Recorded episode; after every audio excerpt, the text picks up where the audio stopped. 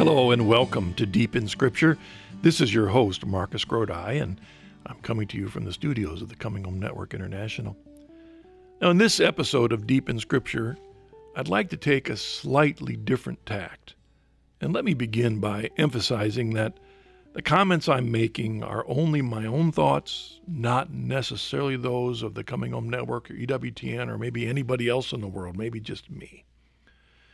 But as few of us can deny, the last few months have been a confusing and sad chaos as we wait for the leadership of the Catholic Church to address the public details of the past and present sexual abuse scandals. Then, several weeks ago now, the Administrative Committee of the USCCB released a statement in response to this scandal. Now, I've been waiting to comment on this publicly primarily to hear whether anyone else saw it the same way that I'm seeing it.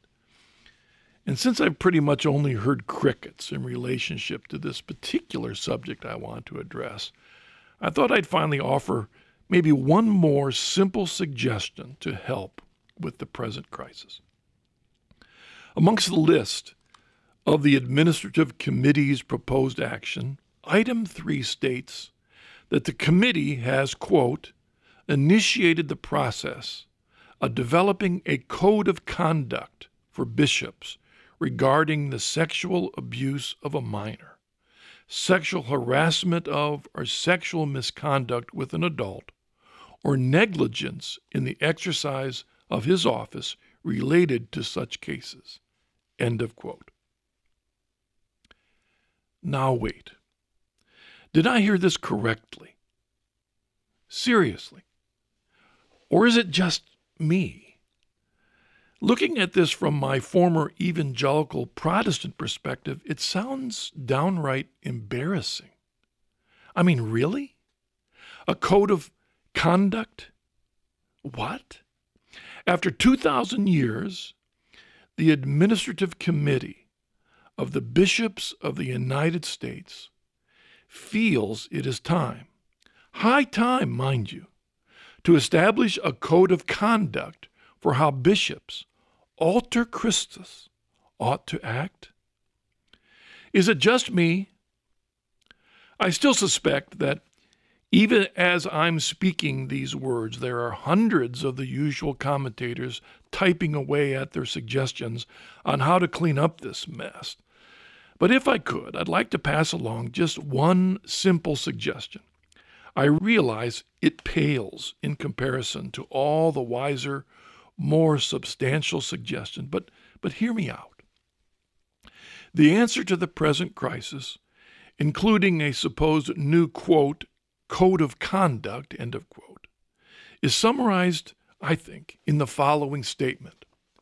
Quote, Since we have these promises, beloved, let us cleanse ourselves from every defilement of body and spirit, and make holiness perfect in the fear of God. End of quote. Now, does this sound reasonable? Does it sound novel? Is this something the Administrative Committee of the Bishops of the United States of America has never heard before? But my point is not in the obvious, important, essential, critical content of this simple statement. My point is this Do you know where this statement comes from? If you were to ask any bishop in America, especially those on the administrative committee of the USCCB, whether they've heard the statement before, and if so, where it comes from, would any of them be able to tell you? Now, don't go Googling it right this moment. Seriously. Have you ever heard this statement? And if so, where is it found? I can guarantee you that every Catholic who attends Mass regularly has heard this statement. But I'm even more certain that every priest, bishop, and cardinal in America has read this passage at least once per year as long as they have been ordained. But where is it from? If in a pinch you had to find it right now, if your life depended on it, how long would it take you to find it? In case you're wondering, that statement is from the second letter of one of our earliest bishops, St. Paul of Tarsus, to the Christians in the troubled church in Corinth, chapter 7, verse 1. Now, here's another statement I wonder if you or the administrative committee of the USCCB has ever heard, and if so, might know where to find. Quote, Strive for peace with all men and for the holiness without which no one will see the Lord. See to it that no one fail to obtain the grace of God, that no root of bitterness spring up and cause trouble, and by it the many become defiled, that no one be immoral or irreligious. End of quote. Again, every priest, bishop, or cardinal in America has read this passage. But where does it come from? It's not just a question of whether they are striving for the holiness without which no one will see the Lord, or whether their policies, attitudes, and actions, or lack thereof, are producing a rampant root of bitterness amongst Catholics and non Catholic Christians worldwide, or whether some of them have sadly become models of immorality or irreligion. No, my question is do they even know where to find this passage?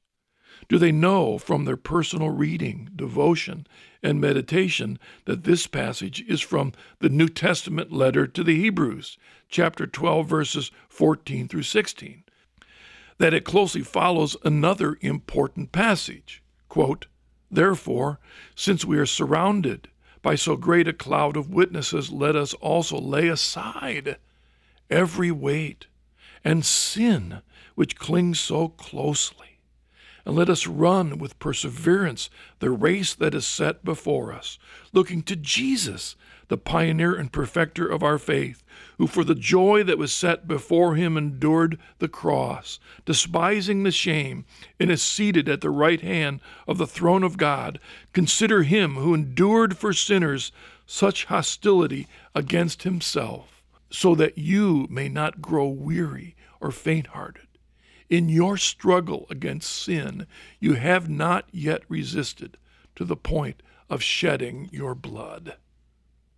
Now, my simple suggestion? Well, there was supposedly a sign along the original Trans Canadian Highway that read, Choose your rut carefully. For the rut you choose, you'll be in for 200 miles. Now, certainly, lectionaries, breviaries, the four volume Liturgy of the Hours, and special prayer books for visiting the sick make life easier quicker, organized, convenient for priestly and liturgical service. But I believe the most important gift that a bishop should present to his newly ordained priests is a Bible, which should then become the center of their lives and ministry. From their one personal Bible, our priests should be able to do their daily prayers and meditations, their homily preparation, and their counsel in hospitals and home visitation. Rather than reading scripture text distributed amongst multiple sources out of the context of the entire canon of Scripture that was given by the Holy Spirit to the bishops centuries ago, they could come back many times every day of their ministries to this one source. They could grow to naturally remember key verses when needed in their counseling and when helping a parishioner or co religious fight the good fight against the world, the flesh, and the devil. And they could know from the daily reading of God's Word not only the above passages that I quoted, but that we already have a clear code of conduct that every Christian is called to follow for the holiness without which no one will see the Lord. One might certainly argue that deacons, priests, bishops, religious, and cardinals do read Scripture every day when they obediently pray the Liturgy of the Hours or celebrate Mass. But I would suggest that for some reason, this routine reading of Scripture quotes outside of the context of the Bible itself doesn't seem to have made a lasting impression, at least to convince the administrative committee of the USCCB that there already exists a code of conduct. And some might also argue that this hasn't seemed to stem the tide of the long standing growing sexual abuse scandal amongst the hierarchy. I was once visiting a, a food pantry at a local Catholic parish. A street person, after receiving her allotment of food, asked if she could have a Bible to read, even if just a New Testament. The deacon and volunteers were floored, flabbergasted. They had never had this request before. They searched the church and could not find a Bible, even a small New Testament, to give away to this poor seeker. And regrettably, they sent her away empty handed. I would suggest that at least one point in this newly proposed quote code of conduct, end of quote, should be that every priest, bishop, and cardinal own, open up, and prayerfully read daily, more important than any other book on their shelves, a personal Bible.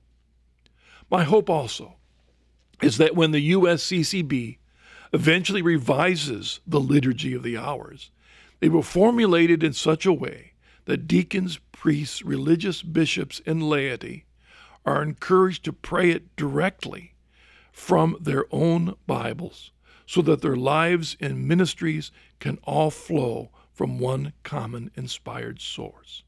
I know this is possible and personally rewarding because I have been praying the Liturgy of the Hours from my own Bible for many years.